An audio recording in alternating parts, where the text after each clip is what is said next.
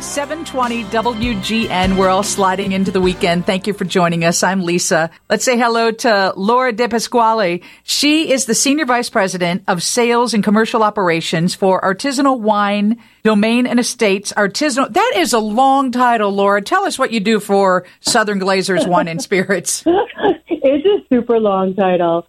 Um, so I'm the Senior Vice President for all the boutique and fabulous, amazing collectible, rare, discovery, eclectic wines for uh, some of our specialized sales divisions, but for the country in general. Oh my gosh. So you have had the experience of drinking some of the finest wines in the world.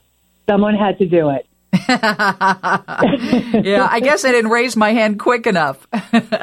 so I, I, see that there was some research done because, of course, everyone who has a product to market wants to know who's buying their product and how they can better serve them. Let's talk about wine and the difference in generations when it comes to what type of wine you consume or you choose. Oh, that's a great question. So everybody's drinking wine, right? But there's definitely a um, preferences, and and it is pretty generational, right? So you know we see the boomer population drinking a lot of Napa Cabernet, a lot of California Chardonnay, um, some Burgundy, some Bordeaux. Um, then we see the millennial group being a little more experimental, being a little less brand conscious, um, a little more uh, discovering new regions and new areas like Albarino from Spain, um, more Tuscan wines, maybe some cool stuff from Mount Etna in Sicily. And then the newest generation that's entering the market, Gen Z, we're really seeing them looking at wines that are perhaps natural, but certainly there are concerns with how is, how are the grapes being farmed, right? So are they practicing biodynamic or organic or sustainable at the very least, and and what is their community involvement in the area that they're coming from? So there's there's quite a definition and quite a quite a split. So Gen Z very conscious as I've noticed Very. as well, about every aspect of farming and who's being treated well, who's being paid well. And is that what determines what you call a natural wine? No. So a natural wine really is is is what's in the bottle, right? And natural wines are wines that are produced without sulfite additive that are fermented with natural native yeast, maybe even spontaneously. Uh, there's a category called pet nat, which stands for Pétillant Naturel. So it's a sparkling wine, so you could be cloudy when you see it in the bottle. Um, and, um, you know, in general, this is a, a curious consumer that is looking for something different and something new.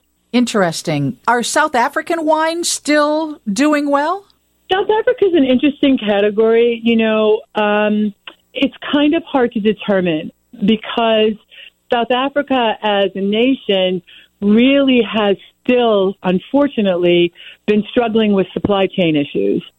So when we get them, they do very well in the United States, but they're still having issues getting containers and getting ships down to South Africa to bring them to the United States. So they're kind of lagging behind in terms of recovery um, from COVID, from supply chain issues. So yes and no, right? So yes, when we get them, like I said, they sell um, and they do well, and people are curious and, and want them, but they're having a really tough time recovering still. And are we drinking more domestic wines or more European wines? we're still drinking more domestic wines, right? We we Americans are supporting American wine, um, especially with some of the really big brands like Caymus and Rombauer. However, um, international wines, especially French wines, have continued to climb, and we're actually starting to see a rebound of Australian wines. And New Zealand is absolutely on fire. Hmm. What about celebrity wines? Dave Matthews, Zac Brown Band. It seems like everybody, I don't know if they're just lending their name or they're actually involved in the process. Do those sell well? Does that help the consumer make a choice when they might not be well versed in wines? Uh, that's a great question. So you're right, and it seems that like every other day we're being presented with a, yet another celebrity wine, whether it's an actor, actress, sports figure, um, musician. in general, they're not. Some are doing okay, right? It depends on what the what the marketing is behind them and if they're actually endorsing them. Um, and some are not. You know, um, it's interesting because there are a few celebrities that really are, you know, bought a vineyard. They're actually living there. They're involved in the blend or the cepage. You know, they're hiring really great winemakers and and agronomists or farmists farmers to tend their vineyards.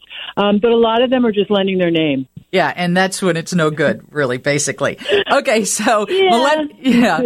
Um, uh, you know, I've tried Zac Brown's not bad. I've tried Dave Matthews, not bad. The price point is always good. So as we're going into the weekend, I see that the research shows that millenn- millennials and Gen Z are drinking natural wines, rosé all day, and red Zinfandel. Red Zinfandel is kind of their gateway into a nice, big, bold red, right?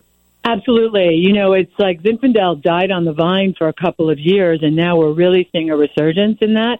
We also see um, uh, sweeter wines like Moscato, right, or the red sweet wines that have a little bit of uh, sugar at the end are kind of a gateway drug too, right? Um, so um, Stella Rosa being one of them, big brand. So yeah, you start somewhere. I mean, you know, I started with uh, some maybe not anything I would drink today.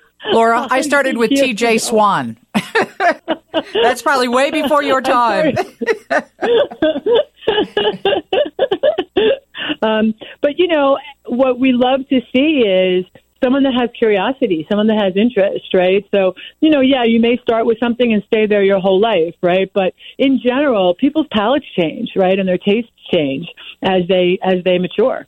And and is that why baby boomers, you know, are predominantly your best wine drinker and they've got a better developed palate, so maybe they're spending a little more or investing in a bigger, bold red wine? I think that's some of it. I also think too that the the boomer generation has more brand loyalty. You know, so they found their Caymus Cabernet or their Duckhorn Merlot, right? And and that's their wine, right? And and they buy you know a case or five or whatever every year, right? And it's their Christmas wine, it's their birthday wine, it's their anniversary wine and it's uh, it's it, it's a lot of brand loyalty in that generation. So um, certainly there is the taste for it. What we see with millennial in particular is the aptitude for discovery, right? So maybe they're like, oh, I love Pinot Grigio, right? And they drink Pinot Grigio for two years, and then someone gives them a glass of Albarino or Gruner Veltliner, and they're like, oh, what's this? And they drink that for a year. You know, so there isn't the brand loyalty or even the category loyalty, but they're a really big consuming generation. And what's also interesting about millennials is a lot of them were the cocktail generation, right? And yeah. really launched that mixology scene. As they are aging, right, going into their 50s, which is kind of hard to believe, but into their 50s, they are switching to wine. Thank you so much, Laura. It's Laura DePasquale. She is the Vice President of Sales and Commercial Operations. She knows everything about wine for Southern Glazers Wine and Spirits. Everybody wants your job. Enjoy it. Thank you. Thank you so much.